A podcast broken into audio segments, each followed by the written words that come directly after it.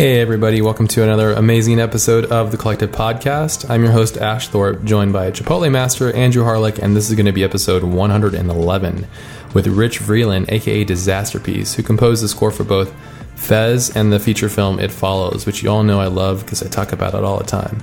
Rich joins us this week to tell us a story about how he broke into the music industry, some insights to the business side of making music, the importance of inspiration and collaboration, along with where things are heading for him in the near future.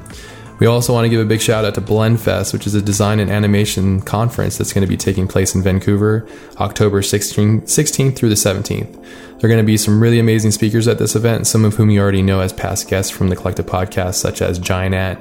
Canest, and Justin Cone, to name a few. So check it out at blendfest.ca. Here we go, everyone. Episode 111 with Rich Vreeland, aka Disasterpeace. Let's roll.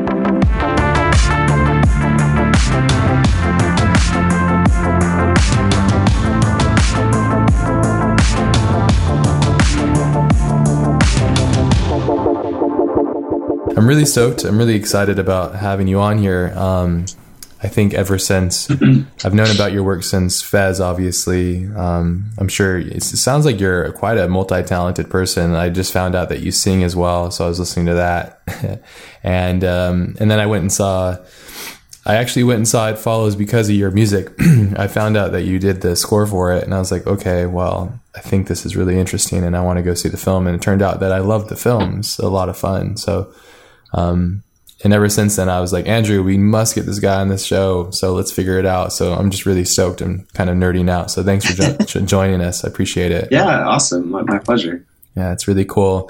I was uh, actually listening to a couple of your interviews, and there's a couple questions I'm sure that you get tired of hearing or being asked. So I'll try not to jump on those too much, but I'm more or less kind of just curious about kind of your origin, um, kind of where you come from, and why you got into the things that you're doing and um, yeah know. sure. Um, i grew up in staten island new york.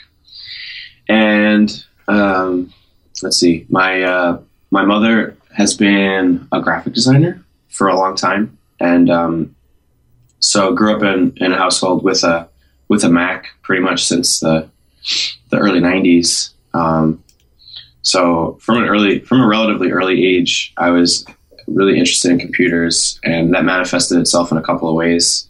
One way was that I played a lot of video games growing up, um, another way was that probably around the age of like maybe 12, I started messing around with um, with uh, with with design software. I started messing around with like Photoshop and like QuarkXPress and stuff like that. And um, I would make um, I would make fake logos. I would I would make newsletters for my street that weren't real. Hmm. Um, uh, what what else? There was like that program. You guys know uh, Picks. Oh yeah, old school. Yeah. yeah, yeah, yeah. I used to play with that like all the time and like make slideshows and like little like animated shows and stuff. Awesome. So like growing up, I was totally like um, you know, the kind of kid who was hanging out in his bedroom a lot, whole lot and, and just kind of being creative and, and, and drawing and, and doing stuff like that. Which is, I guess, um, people would consider that what like a nerd because that's the same thing. I did the same thing, but I guess nerd is kind of glorified these days, oddly enough. So, yeah, yeah, I suppose so. Or um, like a jock or like into sports and stuff. Well, actually, I'm I was huge into sports. Which sport were you into? Well, growing up, I was into like all the sports. Um, I had had a really big like baseball card collection. Um, I used to, you know, I, I played basketball a lot, like not not in any sort of official capacity, but I had a basketball hoop, and I would play like sometimes I I'd play like every single day.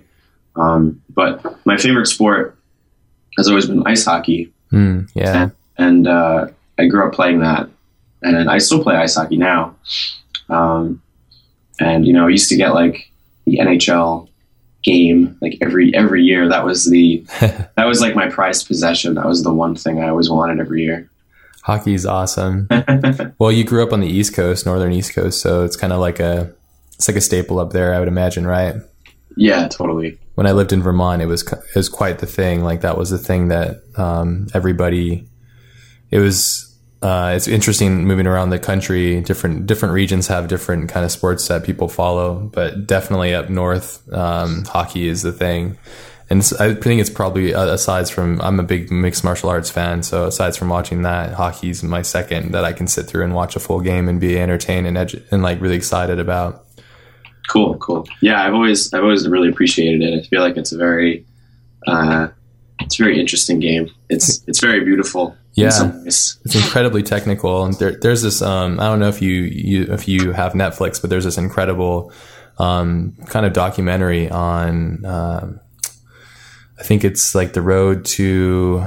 Uh, it's going to kill me. Uh, oh, the road to the road to uh, the Stanley Cup. Yeah, something like that. Uh, I don't know. Yeah. It's not the Stanley Cup. It's um, it's one of the games where they play in that they take over a football field and they put. The, oh yeah, the the road to uh, the uh, Winter Classic. Yes, that. Have you seen that? Yeah, that's really cool. It's phenomenal. It's so well done and composed, and it really lets you see kind of inside the eye and the mind of a professional athlete and how rugged it is. You know, it's it's it's like nonstop action, like just ridiculous. And these guys have to balance out having a family, and it's really a difficult thing.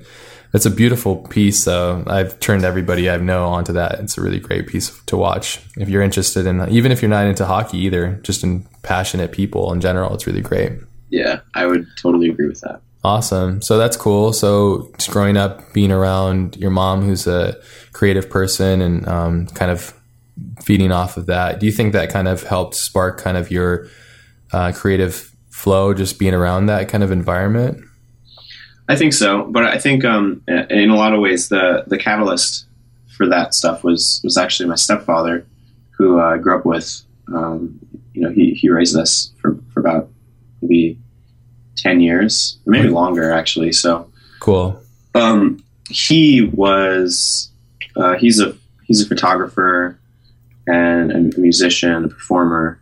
Um, he was the music director of our church. He used to have band practice in the basement. He had a Beatles cover band. Um, he used to he used to release books like of, sh- of short stories and stuff. Um, so he has like a very sort of uh, strong uh, outward type of creative energy that's kind of always coming out of him.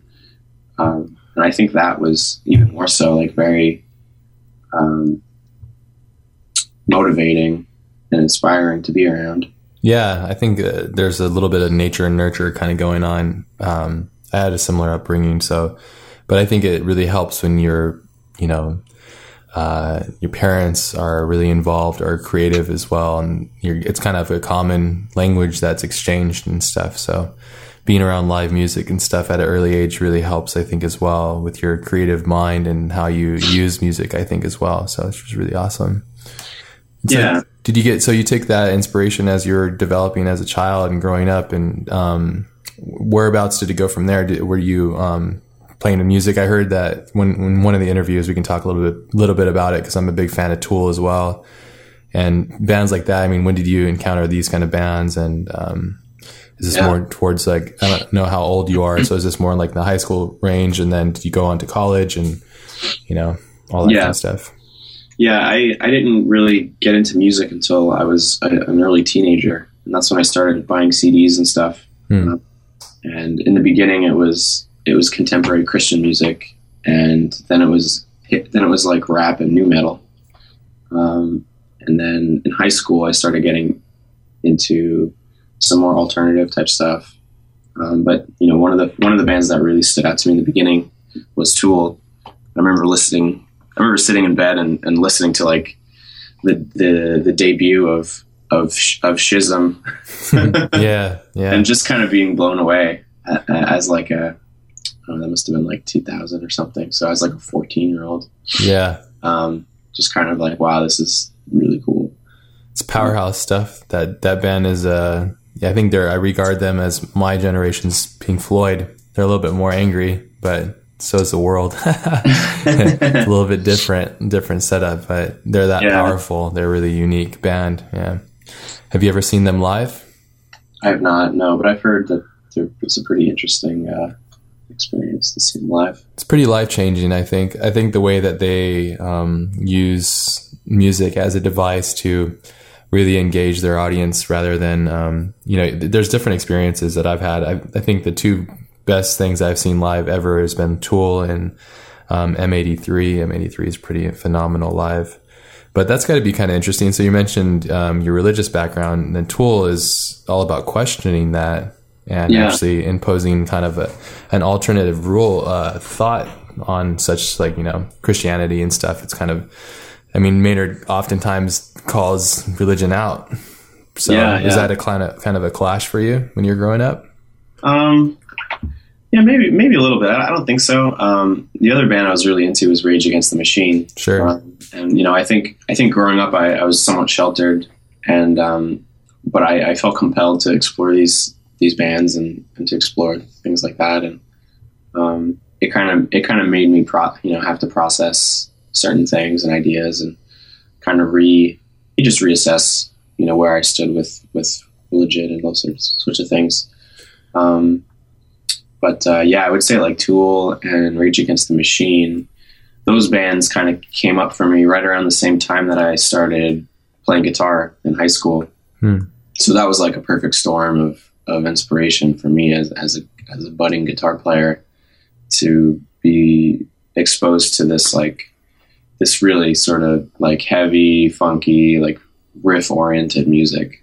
Uh, yeah, it's kind of perfect time, like Tom Morello style, and then Alex. Uh, or Adam, sorry, Adam's work. Mm-hmm. They're super riff heavy, but I, I grew up in the same era in the same, that's when I started playing bass as well. And my favorite band was Rage Against the Machine. And I would, or that, or like I'd, lift, I'd watch old Metallica videos and imitate Cliff and stuff. So those are, that was always like, um, felt like that was an era that it's, there's no longer here anymore. Obviously there's no, there's no Rage Against the Machine. Tools still kind of still present, but it's not really um, but it was really unique. I felt at that time the, yeah. the, the style and the feel of music. And if you're interested in playing instruments like guitars and drums or anything, it, I felt like there was like a peak right there. And I think that was around yeah 2000 around 2000, yeah yeah 99 2000 yeah what are you into now is there a type of music i mean it sounds like you went all the way from i mean we're skipping a little bit here but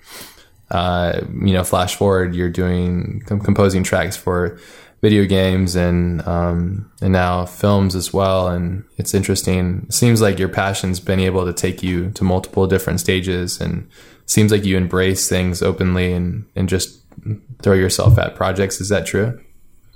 Yeah, I'm I'm always looking for new things to work on and, and things that are going to expand my my horizons, uh, interests, things that are going to challenge me um, and I've gotten really into kind of music as a form and how how it can be adapted into into different sort of presentation.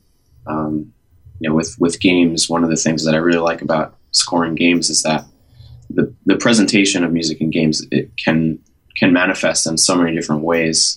Um, you know, you can approach it in a traditional way where you have music that just exists in certain places in the game and it loops or whatever but you can go so much deeper than that and you can you can do some really interesting things with music that's nonlinear with music that's interactive with, with music that's based on algorithm algorithms um, and uh, so that's been that's really been a, a playground for me um, both both uh, creatively and intellectually and um, that hasn't that's never been more true than than now um, with this project that I'm working on, which is called uh, Mini Metro. Okay, this is the the current thing that you're involved with.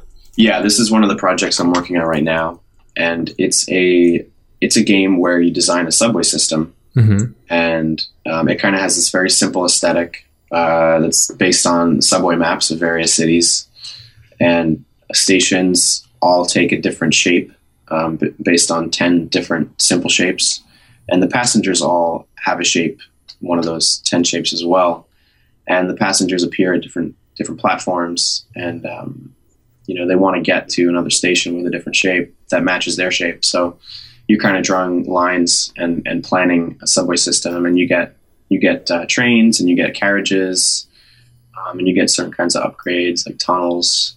Um, it's a very like it's a very zen sort of game, and it's it's totally um, totally systems oriented, and it has a bit of an urban planning vibe to it. And when these guys, uh, uh, Pete Pete Curry, Rob Curry, and Jamie Churchman, they're they're based out of New Zealand.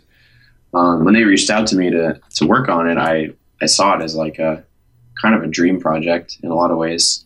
Awesome. Because it's like a it's like a sandbox. It's like a I mean, I guess most projects are like a canvas, but this something about this specifically, you know, it was screaming to me because there's all this stuff happening, all this game data, and it's a perfect opportunity to do something different. Um, you know, to not just write a piece of music and then just throw it over the level or whatever, but to actually like tap into what's happening, like the behaviors, like the passengers and what their flow is. Like they get on a train, they go to the circle station and then get off, or you know, what do the trains do? Um, what do the lines do? So we've been working on a system for about a, almost a year now, um, and it's it's a procedural music system where um, you know all the lines that you draw are generating uh, different rhythms, cool, different notes. Each line has a certain note as- assigned to it, and then all the activity that happens on that line will take that note. Um, so the sound of you know the sound of the train engines on that line will ha- will share that note. The sound of passengers getting onto the trains on that line will share that note. Um, so it's like live feedback, composing music as you go, and, and like as you're building the level and playing and interacting with it. Then, right? Yeah, it's kind of like music as sound design. Yeah, wow. that's kind of cool. It's I guess it sounds kind of similar to like if you're working with Ableton or um, any of those kind of things, but it's actually an interactive experience. So it's kind of cool. Yeah, yeah, exactly. Yeah, awesome. That sounds like it's really involving. The thing I love about video games as well is um, the fifth dimension of it, the the full because um, it's like one step beyond movies where it's more inter- there's an interactive ex- um, element to it that really makes a unique experience for not only for the user but for the creator as well. So, and I think that's probably where a lot of things are heading naturally because of how things are built um, in games in general. I think and where they're heading towards is more interaction. So that's really cool that you're enjoying that experience. I'll have to look into it. Is there like a, a release date or a blog or something like that that you guys are exposing some of the news for this? Yeah, so the game has been on Steam for about a year. It's okay. in, it's in early access. Um, the game will have um, the game will have music soon, and uh, the website is is uh, dinopoloclub.com slash mini metro. Awesome. Cool. We'll have show notes too in this. Awesome. Thank you for that. Yep. Yeah, that sounds really awesome. Oh, Andrew's already got it there. Cool. Yeah, on this, um, and when we release the podcast, we release notes as well, so that everybody that's listening to it, all these random things that we'll jump across and talk about, there are be links to it. So awesome. This is really cool, though. So this is something that you're developing right now. How how many other things are you working on, or is this your sole solely just working on this project? this is this is kind of the main thing. Um, I I was working on an, episode of Adventure Time. Oh, cool! And, uh, yeah, that was a really that was a blast. Get to work with Penn. Uh, no, um, I worked with uh, Kirsten Lepore, who's a, um, a stop motion animator. Awesome. And uh, we uh, she was asked uh, to be a guest director for an episode, and she reached out to me to to do the music. That's great. Yeah, yeah it was really fun. Has working on Fez um, opened up quite a bit of doors for you? Oh, absolutely. Yeah, yeah I, I, would say that Fez has kind of been the the like the most important project that I've worked on, and, and since then it's kind of started to snowball for me, and, and you know I've had had a lot of great opportunities. Um, it's just that you know it's the kind of project where I think first first of all I think um, well we're we're really proud of it. I think it's I think it's a really good game and um, I think we've put a lot into it, and and and it, it was very well received, and it yeah, sold, it's a beautiful game. Sold like a yeah, thank you. Yeah. It's um, you know, it's sold like a stupid number of copies at this point, so it's great. The, the visibility is really high.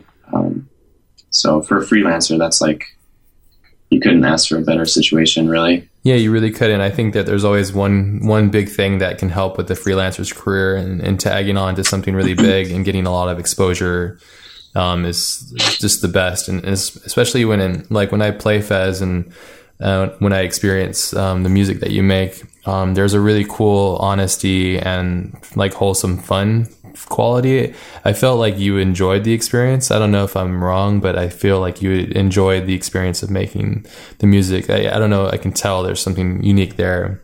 Is that the case, or was it kind of a torturous experience? Uh, no, no, not at all.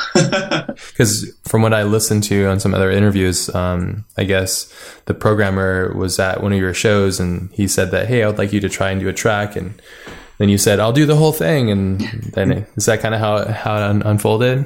Yeah, pretty much. Um, I, I had, I had an opinion about, about uh, scoring a game by compilation. Hmm.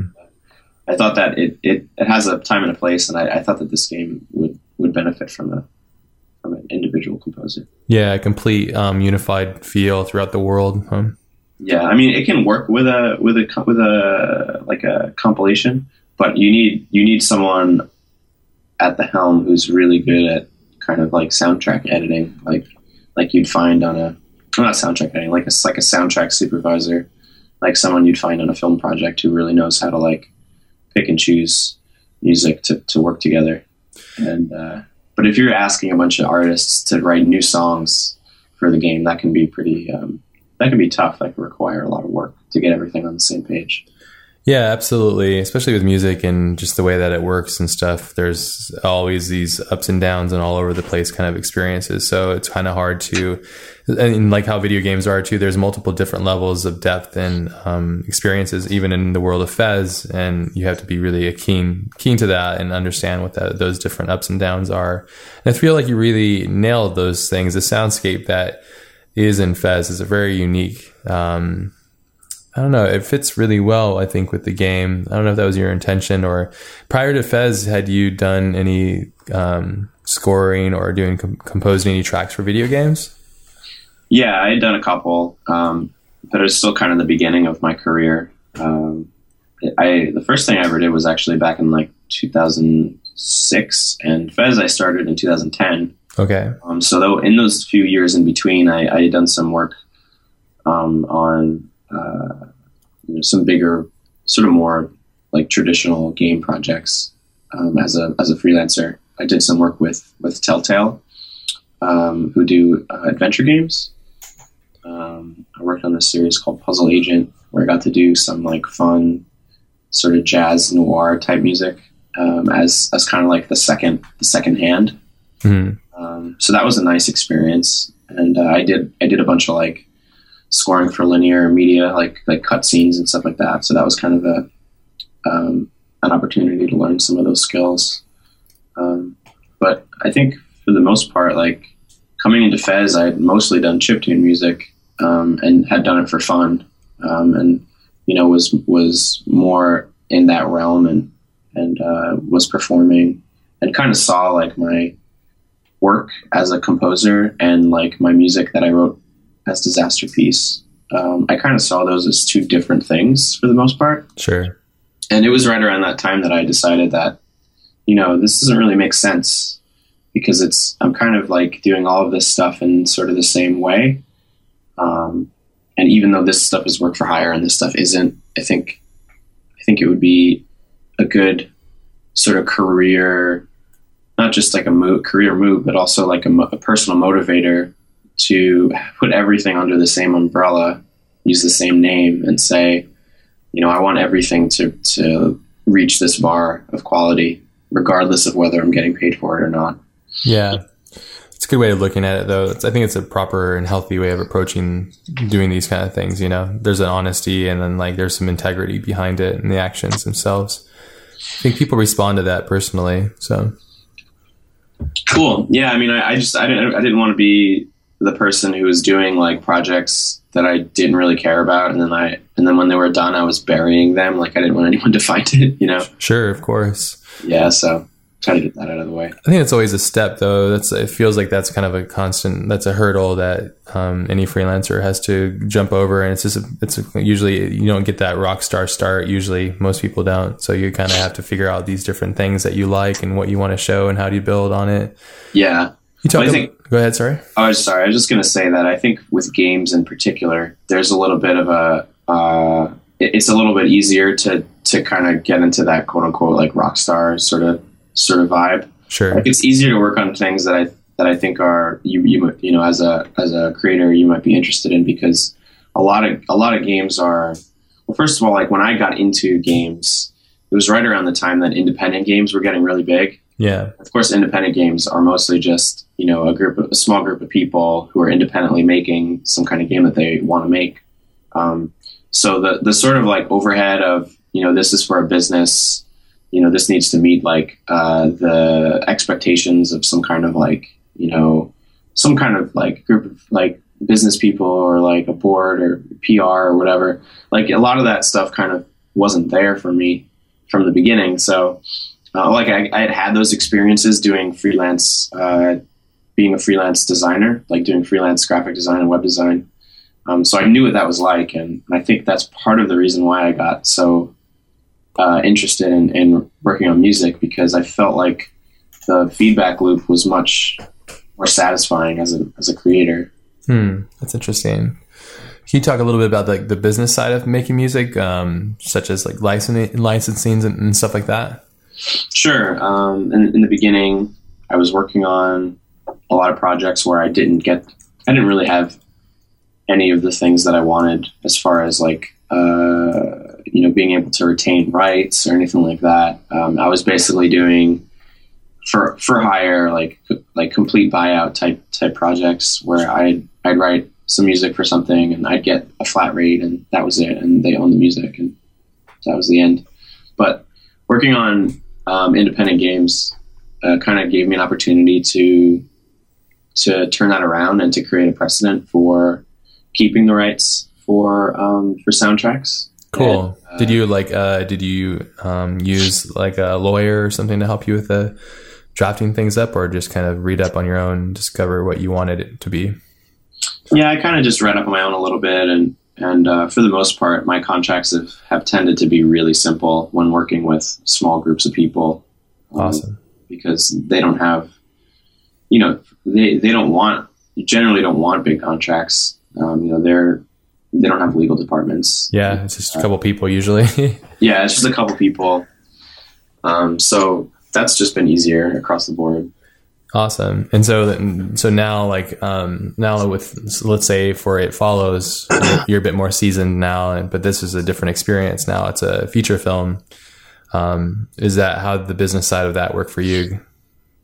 So with games, uh, by this point, I've been able to, you know, I generally secure soundtrack rights, so I can release a soundtrack and keep the revenue from that. Um, and a lot of times, I'll I'll also get some kind of revenue share. So going into the film project, I I knew that it was going to be different and it was going to be harder.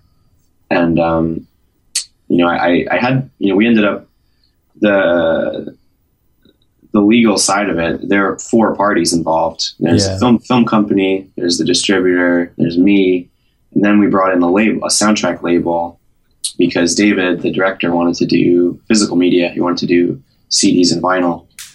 Um, but uh, I was fortunate that uh, had sort of a, su- a supportive lo- uh, legal team on the, the film company, and I was able to keep, you know, keep some of those rights Awesome. uh, for the music, and um, you know, but they're- it's still their music um, in some ways. Like they have a very, you know, a very significant exclusivity sort of situation. Sure. And then I, I did sort of like split some of the some of the licensing stuff with the soundtrack label, but but they they've been really really helpful in um, you know finding some licensing opportunities and for you know all, the all the work that goes into doing physical media. It's a lot of work, and um, you know it, it's been really beneficial to be to be paired with a company that kind of knows how to navigate that realm and how to get get my music into stores and kind of do all that stuff that Yeah.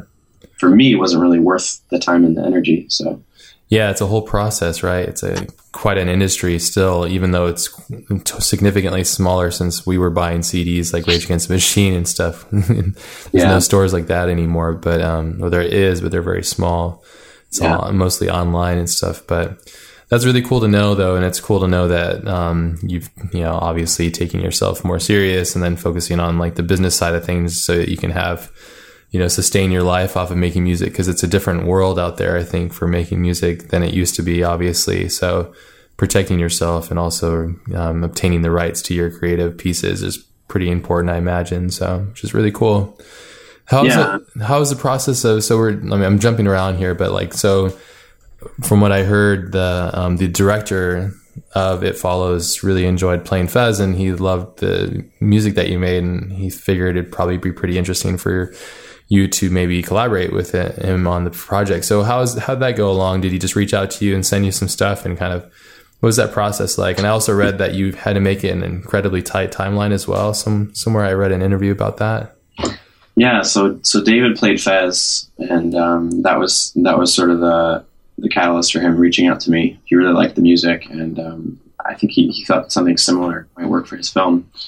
So it all started with just an email, and um, expressing interest, and then you know we kind of went from there. And he sent me a script, and um, the script was interesting. It was uh, kind of hard to get a feel for um, as a horror film, you know. And and at this point, I hadn't seen any of his work either, so it's like, well, you know, this is a, a, a big undertaking to dive into with without knowing for sure if this is going to be you know, is this going to be a good movie? Yeah, it's hard to tell. Uh, you never know yeah. until you sit there and watch it. Yeah, but but like I David sent me his previous film and I watched that and I, I kind of got a sense for his his abilities and, and what he's really good at and um, you know what I think he's really good at um, especially is is how he treats his characters mm-hmm. and how the characters interact with each other in a way that's very it's very simple but but also very effective and very naturalistic and it it it feels like it has a cinemat it has a cinematic quality to it, but it still feels very sort of like person next door kind of um, everyday type of thing. Yeah, and there's there's something really kind of appealing about that. And then to to see oh he's he's making a horror film with some of those same elements, I was just really really kind of curious about what that would even look like. It's a cool blend. It's like cinema real, I guess. That's what I'd consider it to be. Yeah. Feels like reality, but it's obviously not. It's distorted, but it's cinematic. It's really interesting. He has a unique voice for sure as a director. Yeah. So he sent you over some stuff. Did you get a chance to read um, the the rough script and stuff? And this is this is like you said, this is your first film project. Yeah, this was my first film project. Cool. And uh, yeah, so that was that was looming looming large over me in the beginning, like the pressure. I, well, just just just the the notion that I that I could work on a feature film, like I really wanted to. You know, I wanted to explore that. So was it always a goal of yours? Yeah, I think it had been for a while. I wanted to do something big. I wanted to do a feature, and you know, awesome. it's, it's, a new medium, it's a new experience, and it would open up other opportunities. Yep. Um, so, you know, I I wanted to to work on it, but um, the timing in the beginning was really tough. Like it didn't seem like it was going to work out at all because I had had quite a few other projects going. I had like eight other things I was signed on to. awesome. Uh, so I actually like said a... no like two or three times. Oh yeah, that's yeah. cool. yeah. But uh, he was very persistent, and he knew that I wanted to work on it most most directors are very persistent people. They have to be, or they never get their stuff done. Yeah. So he sent you over kind of his rough ideas, and you read through the script. And I've also found out that you're not really a, a, a horror film fan, really either. Yeah, I mean, I, I think I, it's really cool actually because you get a completely fresh uh, perspective. I think it's a very smart move from David, to, from my perspective. Yeah, I mean, um, I'm not sure that he even knew that, but uh, I yeah, I just I never really liked going to scary movies. So, do you get scared easily, or they just don't scare you at all? Um, it's a little bit of both. yeah, I guess it depends on the film. Yeah, sometimes it's like this is not scary, this is really dumb, or this is you know this is terrifying. I'm gonna have nightmares for, for weeks. Um, How was it for up, you with It Follows? Was was It Follows a scary movie for you? No, not not at all actually. Because you had I, built it though, right? So you knew that behind yeah, the curtain. Yeah, okay. I think that's what it was. I was behind the curtain and yeah. sort of. I, when I first saw the film, it had no music in it, hmm. so it was very it was very interesting to watch the movie that way. And even without the music, I thought this is going to be a really cool movie. That's uh, good. Well, the Coen brothers proved that with um, No Country for Old Men. They didn't have any score at all in it, no music, I think, at all. Just sound, which is, yeah. which is, and it's a brilliant I, film. So that's an example that I bring up a lot, actually, when people ask me about soundtracks, because I love that. I love that film and I love the treatment, the musical yeah. treatment. Because there is like, there's some, there is technically like a composer on the, on very the subtle yeah. But it's super, super subtle. Yeah, incredibly subtle. subtle. Yeah, but I think it's a. I use that as an example as well because it's a brilliant um, example of how you don't need necessarily need to go the conventional route, you know. So, but there is no convention, I guess, and that what I think was really interesting to how David sought you out and played Fez and found and connected these dots. I think he gets a really unique experience, and that's what led me to go see his film and then that's why we're having this conversation for, because of all this stuff, you know, which I think is a fascinating way of approaching things. It's just taking completely different pieces and putting them together. They're similar, obviously, but they're they're unique enough to be. Because when I sat there and watched the film, there was moments where the music that you had created fit so perfectly with the visuals that like I literally got goosebumps. That's powerful stuff, you know, like that doesn't happen to me all the time. I don't know, Andrew, I mean, did you get the same experience when you were watching It Follows? Um, kind of. I mean, it's that film to me was just such a it came out of nowhere because I didn't know anything about it. That yeah, I just told you to watch it. Yeah, it kind of I had heard like rumblings about it, but then once it once I actually sat down to watch it, which was the only movie I've seen by myself in a theater I'm pretty sure ever in my life. so it was very, very enjoyable for me. Yeah. It's funny because David, uh, you know, I got to give David some credit because he put together a temp score for the film that I thought was really, really good. Hmm. And because of that, that, uh, that timeline, you know, we only had three, three weeks to score the film. Yeah, it's crazy. Three weeks to score the film. Jeez. Yeah it was insane. So having a temp score was really valuable. And um, David makes his own music as well. He does, but the temp score was actually made up of reference material. Okay, um, cool. Um, there was music from other horror films, music from Carpenter. Yeah, there's a there's a heavy influence of Carpenter in this thing as well.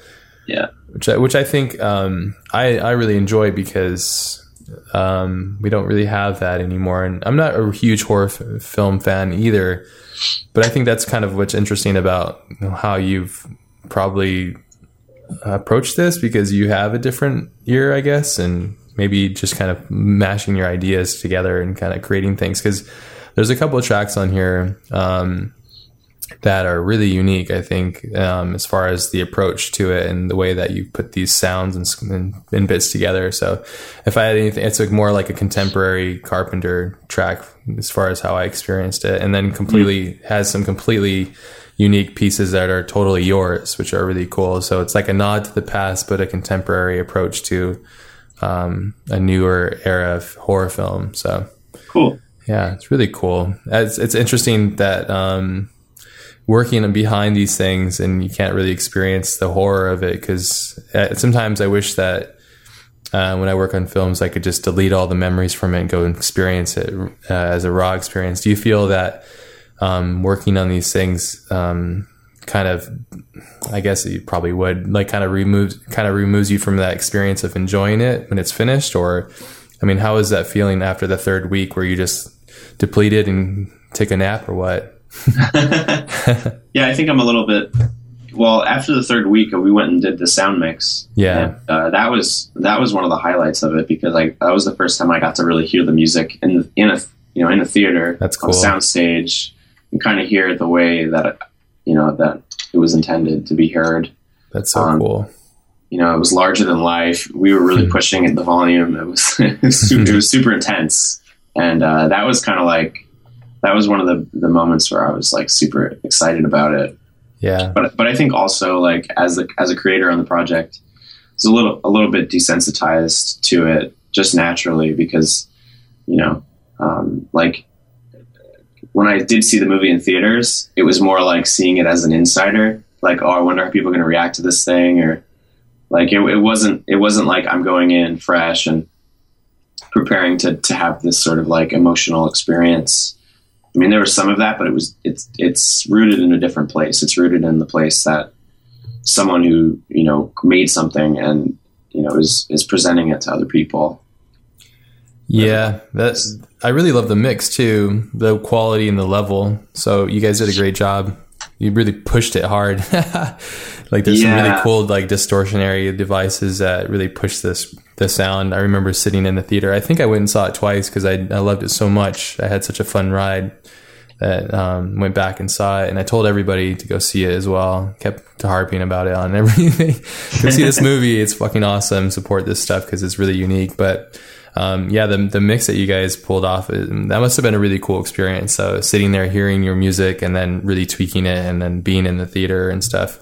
Is there any other fond moments? I mean, three weeks is pretty insane for, to compose that much music um, and some really unique original bits. Is there in a, a couple fond moments during the process of making it follows that um, that you can remember offhand? Um, it was a lot of long days and you know phone conversations with with David. Um, and you know there was there was a point where uh, the opening track um, that was kind of the first track that I wrote for the film, and and that was kind of like uh, kind of the aesthetic like concept for the whole film. And initially, that music was even more distorted. It was probably twice as distorted as it is in the final. and uh, David and I thought it was awesome, like that distorted. But um, the uh, the mix engineer, uh, Christian, he had he had concerns about it. Um, you know, he thought that what would happen is that people people who worked at theaters and stuff, and people who owned sound systems, that they would think that their speakers were were like dying. yeah, yeah, it has a nice distortion to it. Yeah. Um, so you know, we talked about it, and, and it seemed like it might be too much. So we actually we actually dialed it back a little bit across the board. Um, you- do you play some live instruments in this album as well, or is it mostly um, synths and um, like keys and stuff like that? yeah, it's all it's all synthesizers. Awesome. a couple of samples, but mostly synthesizers. And um, one thing I wanted to mention is that like the I think the creative process for this was so different than pretty much any other thing I've worked on, and not because it's a feature, but because there was a completely finished reference score. For the film, and I so I had I had an idea about every single cue about what I wanted to do, Sure. and you know I I could kind of take those and distill them down. And so there's there is like there is nods to Carpenter, like direct nods to Carpenter, to Penderecki, to John Cage, and then there's a bunch of like of my own music that David used in the reference score. Yeah. There's a bunch of music from Fez that was was basically That's gotta be tough for you too, huh? You're hearing your old track and you're like, uh, what am I supposed to do here? Yeah, that was that was probably the hardest aspect of the of working on the film Hmm. uh, because David really liked those pieces, the Fez pieces, and I wanted to come in and do something different, something fresh that had a somewhat similar vibe, but was was more different than it ended up being.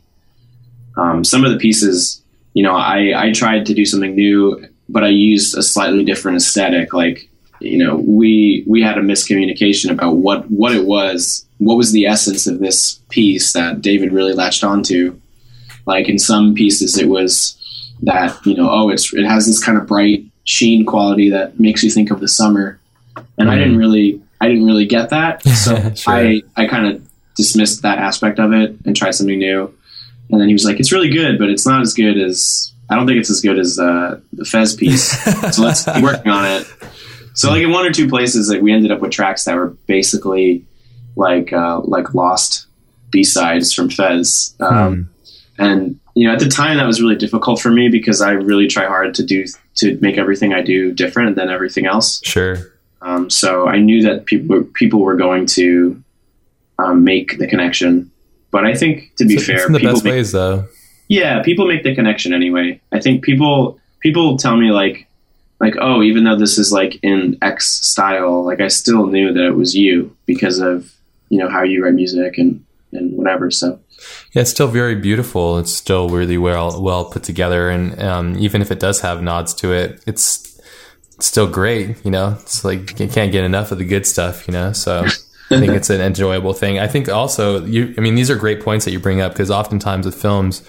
Um, they won't even have. Sometimes uh, film uh, filmmakers will reach out to a composer and they won't even have anything other than the script. And they'll say okay why don't you just go put together some pieces and then send that over and we'll we'll feel that out and go from there. And yeah. um, and then now you have a completely finished film almost to work from. And then you also have like a temp track. It's almost like somebody that came on the job and then got fired or died. And then you had to remake everything basically which is a very interesting process too which it, like you said it can be very daunting at times because you're having to um, trying to be unique and different because this is a big project for you, but then, you know, tasked with matching the same feel of a track.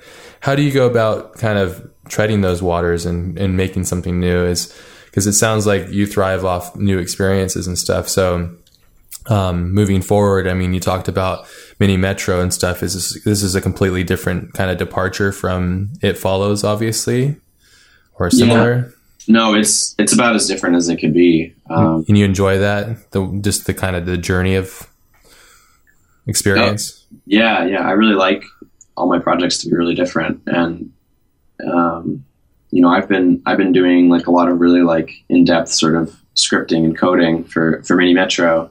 So to to jump off of that and to say work on a song on my piano or something like that's that's really nice because it's it, it's uh it's totally a different thing. It's you know it's about as far removed from procedural yeah you know, procedural electronic music as you can get. So um, I, I, really I really appreciate sort of the variety and uh, um, yeah just just always trying to grow.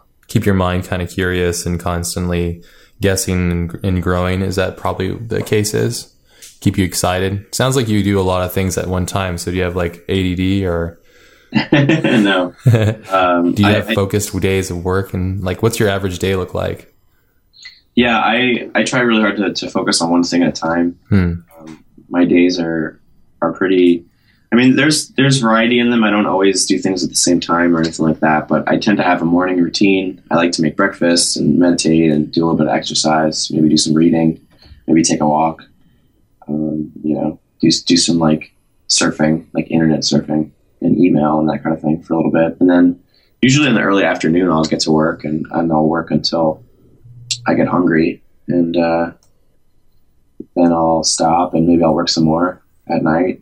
Um, you know, weekends, I like to go out and do things. be a human being. Be a human being. So you see, weekends are pretty sacred, or you no? Try? Like I, what, what I was going to say is that I, I I like to do things, but if there's nothing going on, like I'll I'll just work more. I'll just work on the weekend too, because I, have been in a place where I've been perpetually like behind schedule mm. um, for years. so it's been a process for me to want to min- like narrow down the number of projects I have and to and to be able to not be overwhelmed all the time. Sure. Um, and part of that actually for me is uh, once I finish my next group of projects that I have, I'm, I'm planning to take a sabbatical. Oh, that's great. For like a year or two. Oh, really? That's awesome. That'll be really cool. I've I've always um, heard really great things. But I haven't done it myself yet. I'm still in the clusterfuck of a life um, setup that I have, but that's really cool though. And so, are you? Um, I mean, so right now, so the way that you work is you'll focus on one project at a time and just kind of nail those things out, but you have multiple things going at the same time. So your average day is going to be kind of juggling between those things or working between, you know, it's like when, when um, It Follows came along, I imagine everything else kind of got pushed around because that's a yeah. real, real, intense month. So yeah, that I had to drop everything to do that. And yeah. I generally like being wholly focused on one thing. So sure, at, at, the most, I'll you know I'll I'll keep up correspondence on the other projects. Like you know, if someone needs like a small thing for me or or need, need to talk about something like i'm always available for those things but as far as like the actual creative like most of the creative work i like to have that focused on one project at a time because you know let's face it we're we're human beings and that's kind of all we are capable of anyway so sure yeah there's a limitation but there's a beauty to the limitation of it yeah when are you most happy when you're doing this stuff? I mean, what's when have you found the most blissful moments in your career thus far? Um, hmm. Well, I think I think when I'm I, I don't know. Uh, every project is is different, um, and I I really appreciate that. And it's obviously not all always kind of a you know uh, unicorns and rainbows type of thing. But yeah, um, I, I, really appreciate having freedom to sort of develop a concept and then and then to to work through that concept. Um, I've had a, a, tremendous amount of fun collaborating with other musicians. I really I really value that. Who's just like a couple that you really have enjoyed working with? So I've been working a little bit with my friend Mateo and uh, we are planning to to score this game called Miegakure. And uh, Mateo is a is a really a really excellent performer, and um, so you know he kind of has a he has a um, complementary skill set to my own. You know where, where my focus has been largely electronic stuff and, and production. Um, so we we've we've collaborated a little bit on like some trailers and stuff for the game um, where you know he's come over and, and we just kind of are in the studio all day working on stuff and bouncing ideas off each other. Um, and uh, you know we, we've had these sort of like sh- these these little bursts, these little work bursts where he'll just like come here and spend the night. We'll we'll like just kind of work on it for like a couple days and um, you know like go get food together and and kind of just like be wholly zoned in on this one thing yeah. And to have that experience with like another person is really interesting. Yeah. Uh, and it's really motivating because you want to, you know, you want to do it for each other and, and, uh, it's, you know, if it's, if it's a good, if it's a good pairing, like you're to create stuff that you wouldn't be able to create on your own. So, Yes, I, I think it's a really cool creative process. You know, like you said, you want to make it great for that person, and you're constantly um, kind of building from one another, and, and then at the end, the project itself kind of benefits from that exchange. So, yeah. instead of working insular and kind of um, away from people, the collaborative thing, I, I always find joy in it personally. If you just have to have the right collaborators, though, somebody that shares your similar values but contrasts against and, and supports your weaknesses with their strengths, you know. Yeah, totally. That's awesome. So, um, do you you mentioned that you read as well? I'm really into books myself, and I try to bring them up quite a bit. It's important to read. I think people forget that. are there are there um, are you know are you are you into reading? Are there books that you um, that you've read recently that are impactful for you, or just in your past? Um, right now, I'm I'm kind of in the middle of this book called The Secret Life of Pronouns, which is a book about pronouns. Uh, Interesting. It's it's about pronouns and these various studies about how you know how the pronouns that people use reflects um, you know certain aspects of their personality, certain certain like status things, and um, studies about pronouns and gender, and just just just all these sort of things about um, uh, you know how the way that you speak and the way that you write can be a reflection of your emotional state and you know how you view the world and and, and your your personality. Um, it was I have a I have a friend. Uh, she has a linguistic background and she recommended the book to me. So I like to I like to kind of dive out and and uh, check out books in different different fields and, and different uh, genres and stuff. That's cool. do you feel it contributes to your creative, um, your mind, yourself, and and how you approach things, having all these different random bits of information? Yeah, I think I think that tends to be a, that seems to be a trend with me. Uh, just having lots of like random information. Um, I don't know. My my dad is really good at crossword puzzles, and that's kind of the same thing. So mm. I don't know. I don't know if that's related at all, but I just felt like mentioning that. That's cool, man. I mean, definitely, we, a lot of our early programming. It's I think. Um, I, I, don't know if it's the same for you, but I've realized how much my childhood has affected me as an adult. I don't realize it until I'm an adult and more self aware. And I can look back on myself and go like, wow, like that was something that my mom would do. And now I'm doing it unconsciously almost. Like I didn't even realize it until I was able to step outside of my body almost and realize what I was doing, my actions of such, you know? So interesting habits and just those things that come along with it. Is there other books I, actually to talk about the um, the secret life of pronouns and all that stuff? I was I'm reading a book right now called The Fifth Agreement. I the yeah I think the Fifth Agreement. That's oh. what it is. Have you read that before?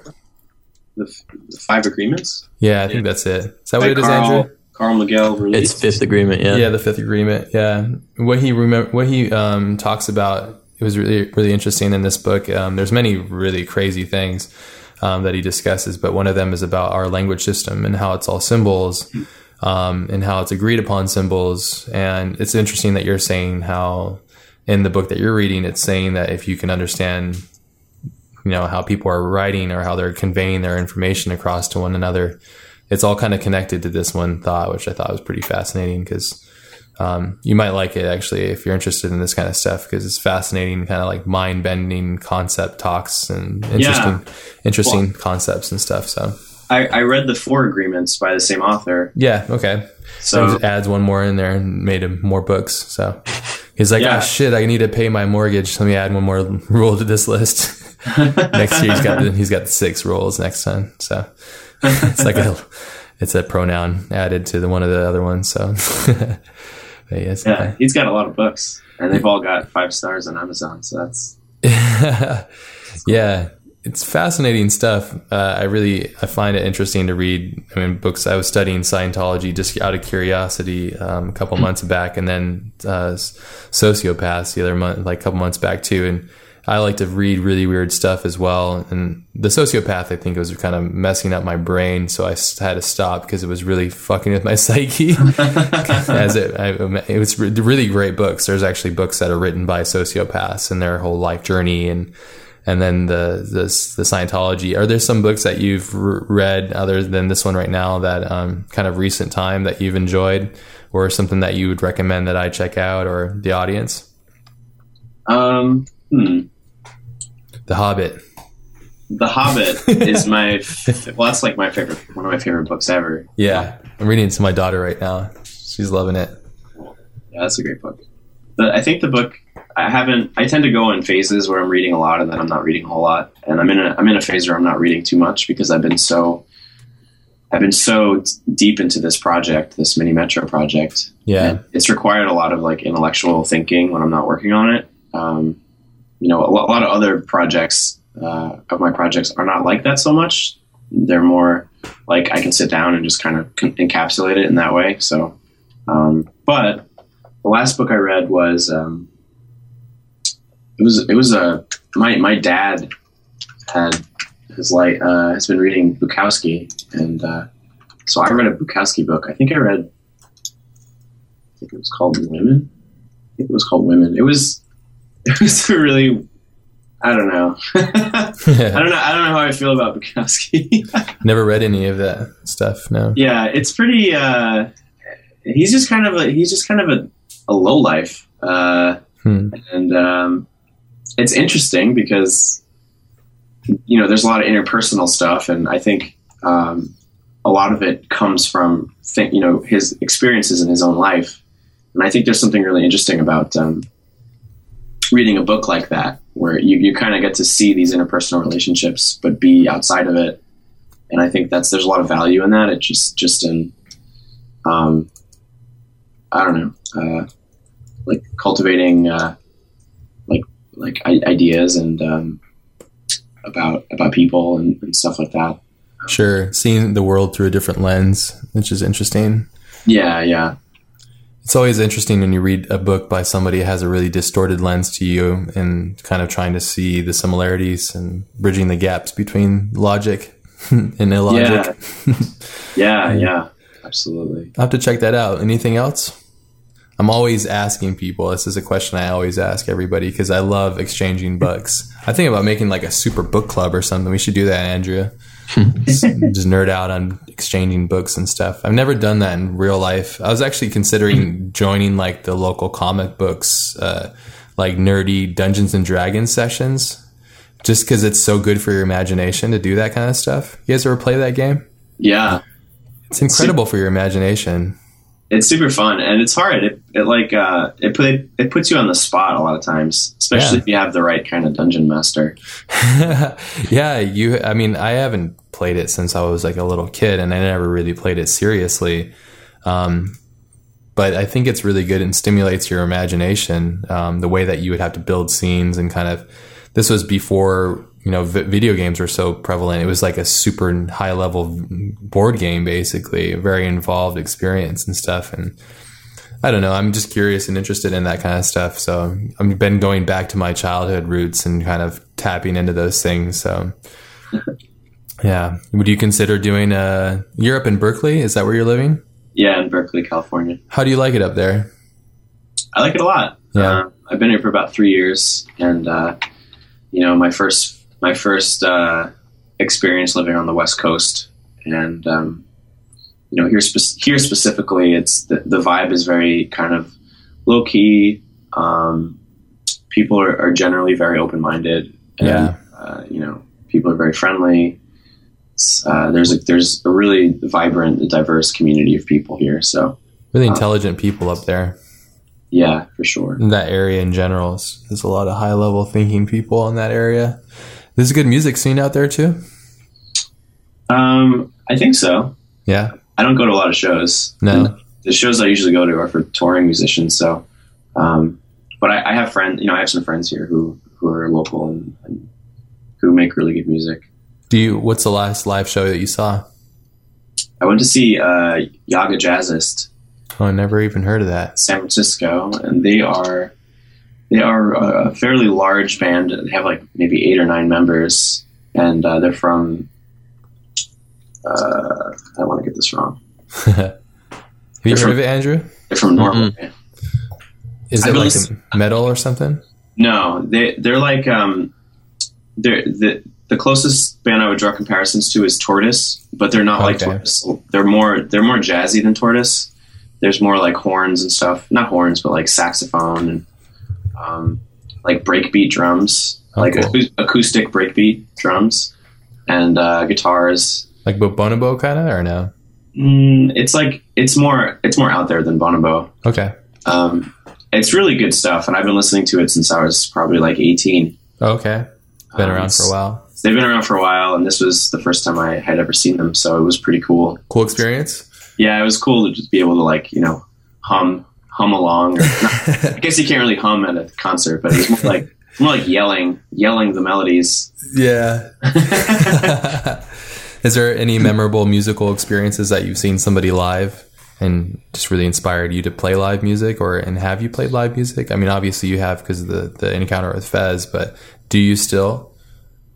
Um, yeah, I mean my my two closest friends here are in a group.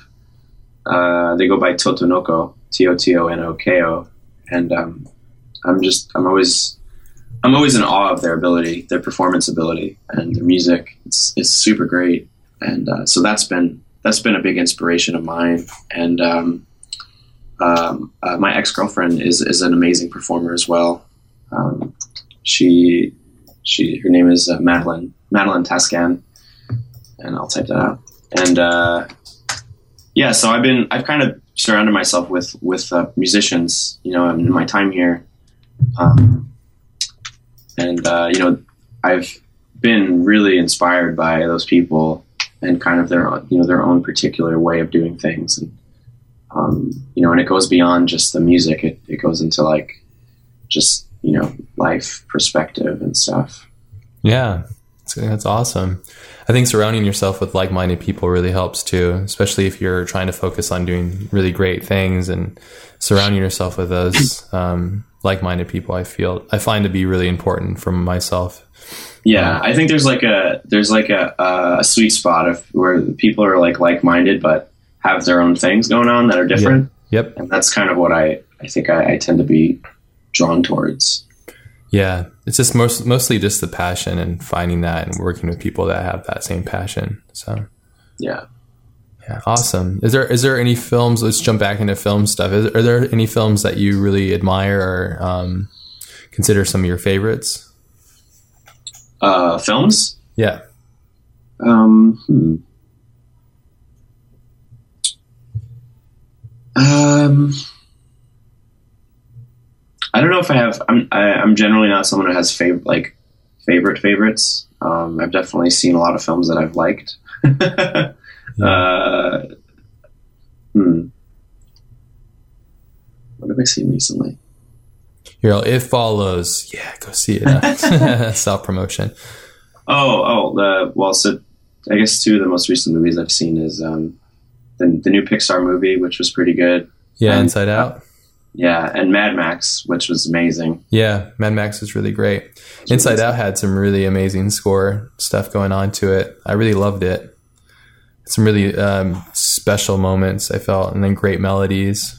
Mm. Had these really, um, a big fan. Of, I'm a big fan of Cliff Martinez's stuff, and so all that crystal kind of, I don't know, crystal Yeah, ball kind of thing, that warm sonic feel to it, yeah, which is really unique, I think, for quote unquote child's movie. Which Pixar movies aren't really; they're made for everybody. But yeah. Well, for some reason, the, the music didn't stand out to me, and I'm a I'm a I'm a big fan of uh, Michael Giacchino, who I think did the score. yeah, For some reason, I, I am I'm having a hard time remembering it. Um, but damn uh, you. but it, it it probably was really good, and it, it just kind of you know settled into into the experience in, in a nice way. Yeah, it's a, it Um, was a f- complete experience for sure. But uh, the music for Mad Max really stood out to me. Like I really like the soundtrack for Mad Max. Really, I felt like it was odd for me, but I think it's just I felt like the timing. There was like all these weird timings that were happening, but sometimes it was perfect, and sometimes I'm like, wow, this is weird. Don't know why they put that there. And it was almost so much that it pulled me out of the movie quite a few times. So that's interesting. We had like opposite experiences. Yeah. well, like so with the music, the music for Mad Max, like the pr- pretty much all the action stuff, I thought was really, I really liked it. Yeah. Um, and I thought I definitely noticed it in a way that I could see it pulling someone else out. But maybe as a musician, it didn't bother me. I'm not sure. But um, the music, the, the one, the the one, the one aspect of the score that I was a little iffy on was the sort of the more like sweet, romantic, like solo cello type type stuff that was happening um, in the uh, kind of the in between sections of the movie, like when when they go like meet the um, the old women and stuff. yeah, I wasn't sure. I wasn't sure how I felt about that, but um, but yeah, I really liked the sort of the, the high the high octane sort of like drums and choir and stuff, and the guitar screaming. and stuff. Yeah, Yeah. yeah. It was a, it was a fun one. It was an interesting experience. It's kind of cool to go and see a film like that in this day and age too. So feels Yeah. like we don't we get those few and far between. Is there a composer that you admire? And yeah. There's quite a few that I really like. Um, uh, I, I really like Alexandre Desplat, uh, Giacchino, uh, Mark Mothersbaugh, Jon Brion. Um, I like Hans Zimmer a lot. Um, what are some of your favorite pieces from Hans Zimmer stuff? Um, I really like I really like the the sort of the style and aesthetic that that they weaved for Sherlock Holmes. Oh, that was interesting. Yeah, that was really spot on and, and well conceived. yeah. There's a couple tracks in there that are perfect for that film. That's true. Yeah, it's really just kind of jarring and crazy, but the the violin and the it was like viola or something that they used a lot for that. I think right. It's kind of interesting. there's a lot of like uh, dulcimer or some kind of like Yeah. hammered string instrument that just it it's uh, you know it's um, yeah I don't know he just it- he has an ability sometimes to create these like kind of these world these these musical landscapes that um, capture the universe of something um, and you know it's it's a universe that that doesn't really have a like I, I didn't really think it had like a, a musical language before, and I just Mm. figured it out. I mean, kind of in the way that like Morricone, um, you know, kind of came along. What is, I, I'm not familiar with his work. I'm, I'm sure I am, but I don't know him his name. What films has he scored? He's uh he he worked with Sergio Leone, Okay. a bunch of spaghetti western soundtracks. Yeah. Okay. Perfect then. And, yeah, I uh, love those. Once Upon a Time in the West and all that kind of stuff.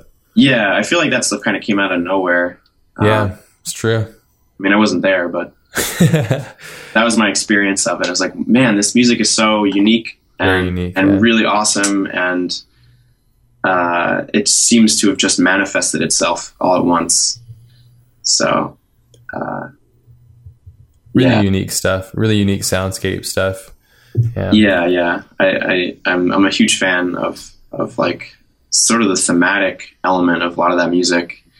Um, some really really strong like themes and stuff, and and um, just really cool instrumentation. You know, using like using like voices in unique ways, and like like you know a lot of those like old Leone films, the Morricone scores have like you know they have like people going making sounds with their noises with their voices, like you know like and like you know like all kinds of weird stuff Yeah. and like you know harmonicas and it's just a really cool sort of soundscape Yeah, it's really unique too, and to trust those kind of oddities to go into a film like that. But it, I think it fits really well, though, um, with what it is. There's a lot of, it's a real. Uh, his films have this really interesting personal feel, but they're unique and characterized that are really interesting. So I love those films.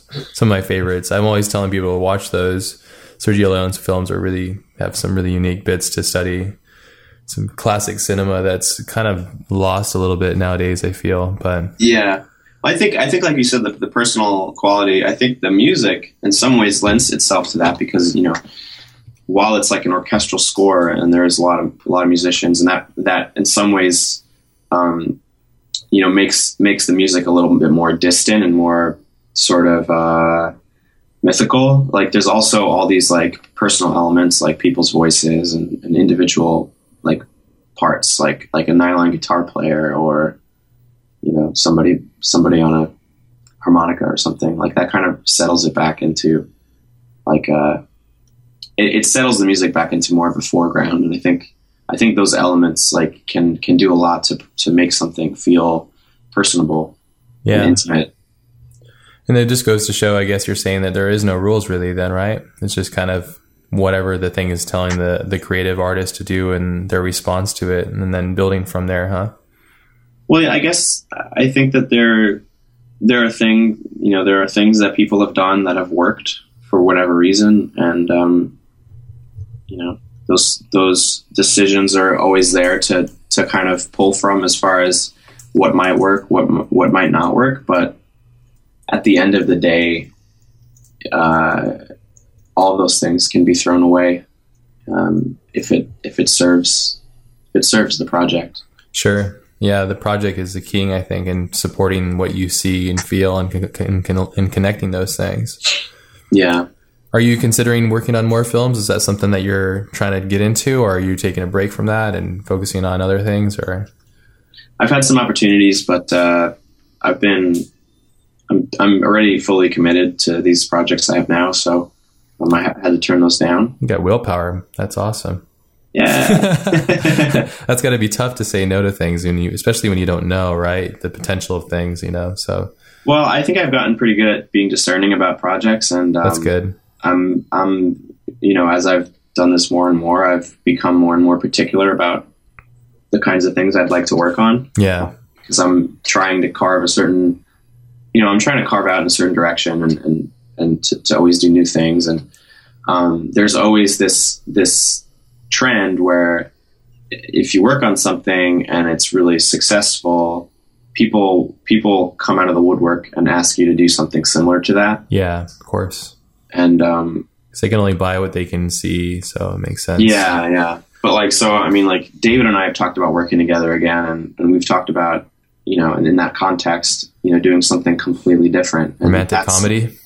Yeah, sure. Why not? but I mean, that's like that's what I'm drawn to, like the idea of, oh, you know, I'm gonna work, I'm gonna work again with the same person, and we're gonna do something totally different. sure, and that that voyage is is a fun thing. Then, Yeah, like that's that's what I'm I'm, I'm drawn to. do you have a producer to help you with all this stuff, or is it just you?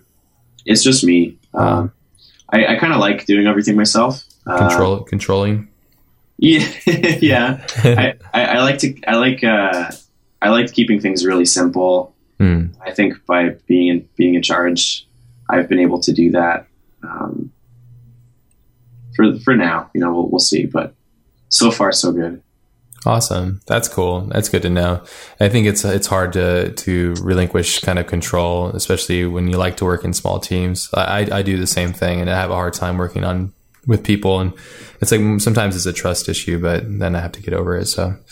Yeah, awesome. And so you're thinking about more films, um, and you're working on Mini Metro now. Um, I'm gonna wrap this up here. Is there anything in the future that you're considering doing that you haven't thought of? So anybody that's listening might be able to connect you to those kind of things. Um, you know, you've done films and games. Is there something else that you're interested in building music for? Obviously, you do your own stuff as well. So, yeah, I mean, there's a couple of things I've been thinking about. Um, I have been, I have, I have some songs that I've written at the piano over the last few years, and I've kind of been working towards making an album, but I haven't had the time to, to really to really do that. So taking the sabbatical is hopefully going to help me with that. And um, sure, thinking about maybe doing some traveling, um, visiting friends, and, and, maybe doing like an album where each song is a collaboration. Um, I'd also really, cool. yeah, yeah. That's just that's one idea, and then um, I've also really wanted to work with live musicians more um, to write write for an ensemble or something. That's something I haven't done. Um, maybe write music for for a play. Um, that would be really interesting. So I mean, I'm I'm looking looking forward, and also um, going to take that some of that time to just reassess what I'm doing and, and what my relationship is to to music. Um, you know, maybe maybe take some classes, try to try to brush up on things. Awesome. Um, yeah, it's really smart. I think it's a very smart move, uh, and it shows. Um, there's many things that, that I'm learning from you on this conversation is like saying no, and then also focusing on what you're doing, and then also knowing when to take a break and stuff. Um, these, I think these are high level, kind of high level professional ways of looking at how to develop to develop a good career. So these are really great things. I'm hoping. Is there anything, any kind of advice that you can give to possible other f- creatives that are um, coming up or um, on the verge of creating their own thing that you've kind of learned along the way that you could pass along? Yeah, well, I guess um, I can just speak to what what I did and what worked for me, and that was that I was always saying yes in the beginning yeah. to pretty much everything, yeah. and through that process, I really learned a lot about myself and what what I wanted to do and what I didn't want to do. Um, you know, there were things like I, I, worked at a game studio for nine months uh, doing sound design, hmm. doing robot sounds. and, I mean, that was kind of my, at the beginning, it was a great opportunity. I was fresh out of college. And the, the question for myself was, you know, could I be a studio, like an, like an in-house sound designer for, for a game studio? Like, would I, would I do that? Would that be satisfying? And the only way to really know was to try it. Sure. And uh, it turned out that it was, it wasn't really my, my cup of tea. So, um, you know, that was a great experience for me, and I don't have any regrets about it. So, I mean, I think, you know, especially in the beginning, it's it can be hard uh, to find stuff, and you know, it's it's good to just do a lot of stuff, a lot of different kinds of stuff, and just build up a, build up an understanding and a vocabulary about about your work and and, and what you want to do, and and uh, if you're fortunate, you know, you work on something, you know, something successful um, like what happened with me with Fez, and then you'll have more opportunities, and then you have more control over your own sort of destiny as a as a as a creator. Um, so at this point, it's it's for me, it's been about you know building freedom for myself to yeah. freedom to make choices, and uh, I think that's as a creator, that's super super important. Yeah, man. I think it's, I think you designed it pretty smart. And I think it's great that you've, like you said, you throw yourself at everything that you can when you're first starting out, get that experience and then hone in on what you want. And now you're getting to the point where you can take a, a, a significant amount of time to yourself to reevaluate, which is really important. Stefan Sagmeister, I think, is really keen on those sabbaticals as well. And I think it's really good for the creative mind and just yourself. My only concern that I ever had with taking one of those is becoming irrelevant by the time you get back. But I think that's just a fear. Um, yeah, I I thought about that too, but I I do agree. I think it's I don't think that will happen. Yeah, um, I mean, yeah, and if you have work out there already, people are still gonna they're still gonna interact with that work, um, and you don't need to ignore them. So it's know, true. Yeah, absolutely. Yeah. Like for me, I, I have a bunch of albums. So uh, if I did take a sabbatical, I could still, you know, I, those would still be around, and I'd still be having conversations with people like you. And. Absolutely. No, this is really great. Well, hopefully, I'm, I'm, excited about what you have in the future, and I'm I'm hoping that our paths will create, collide uh, at some point with uh, cr- making something fun. I think that'd be really rad, and um, yeah, I'm looking forward to everything moving forward, and I really appreciate you coming on. And I really, I want to, I want to thank you um, for that experience of for that film because that was awesome, and also for the Fez experience too because it really made that experience for me, you know, personally. So, um, yeah, thank you, I appreciate it. Oh, thanks a lot. I really appreciate it too. Hey, very welcome. fun. Yeah, thank you so much, and I'm wishing you the best. And um, yeah, have a great day. And uh, yeah, excited to see what you got going on next. And that does it for this week's episode. Big thank you to Rich for coming on and sharing his time with us this week. You can find links to Rich's work and all of the show notes for this week's episode at thecollectivepodcast.com slash 111, along with links to our Facebook, Twitter, and iTunes podcast page. Have an amazing day, everybody. Be powerful, be prolific. Peace out.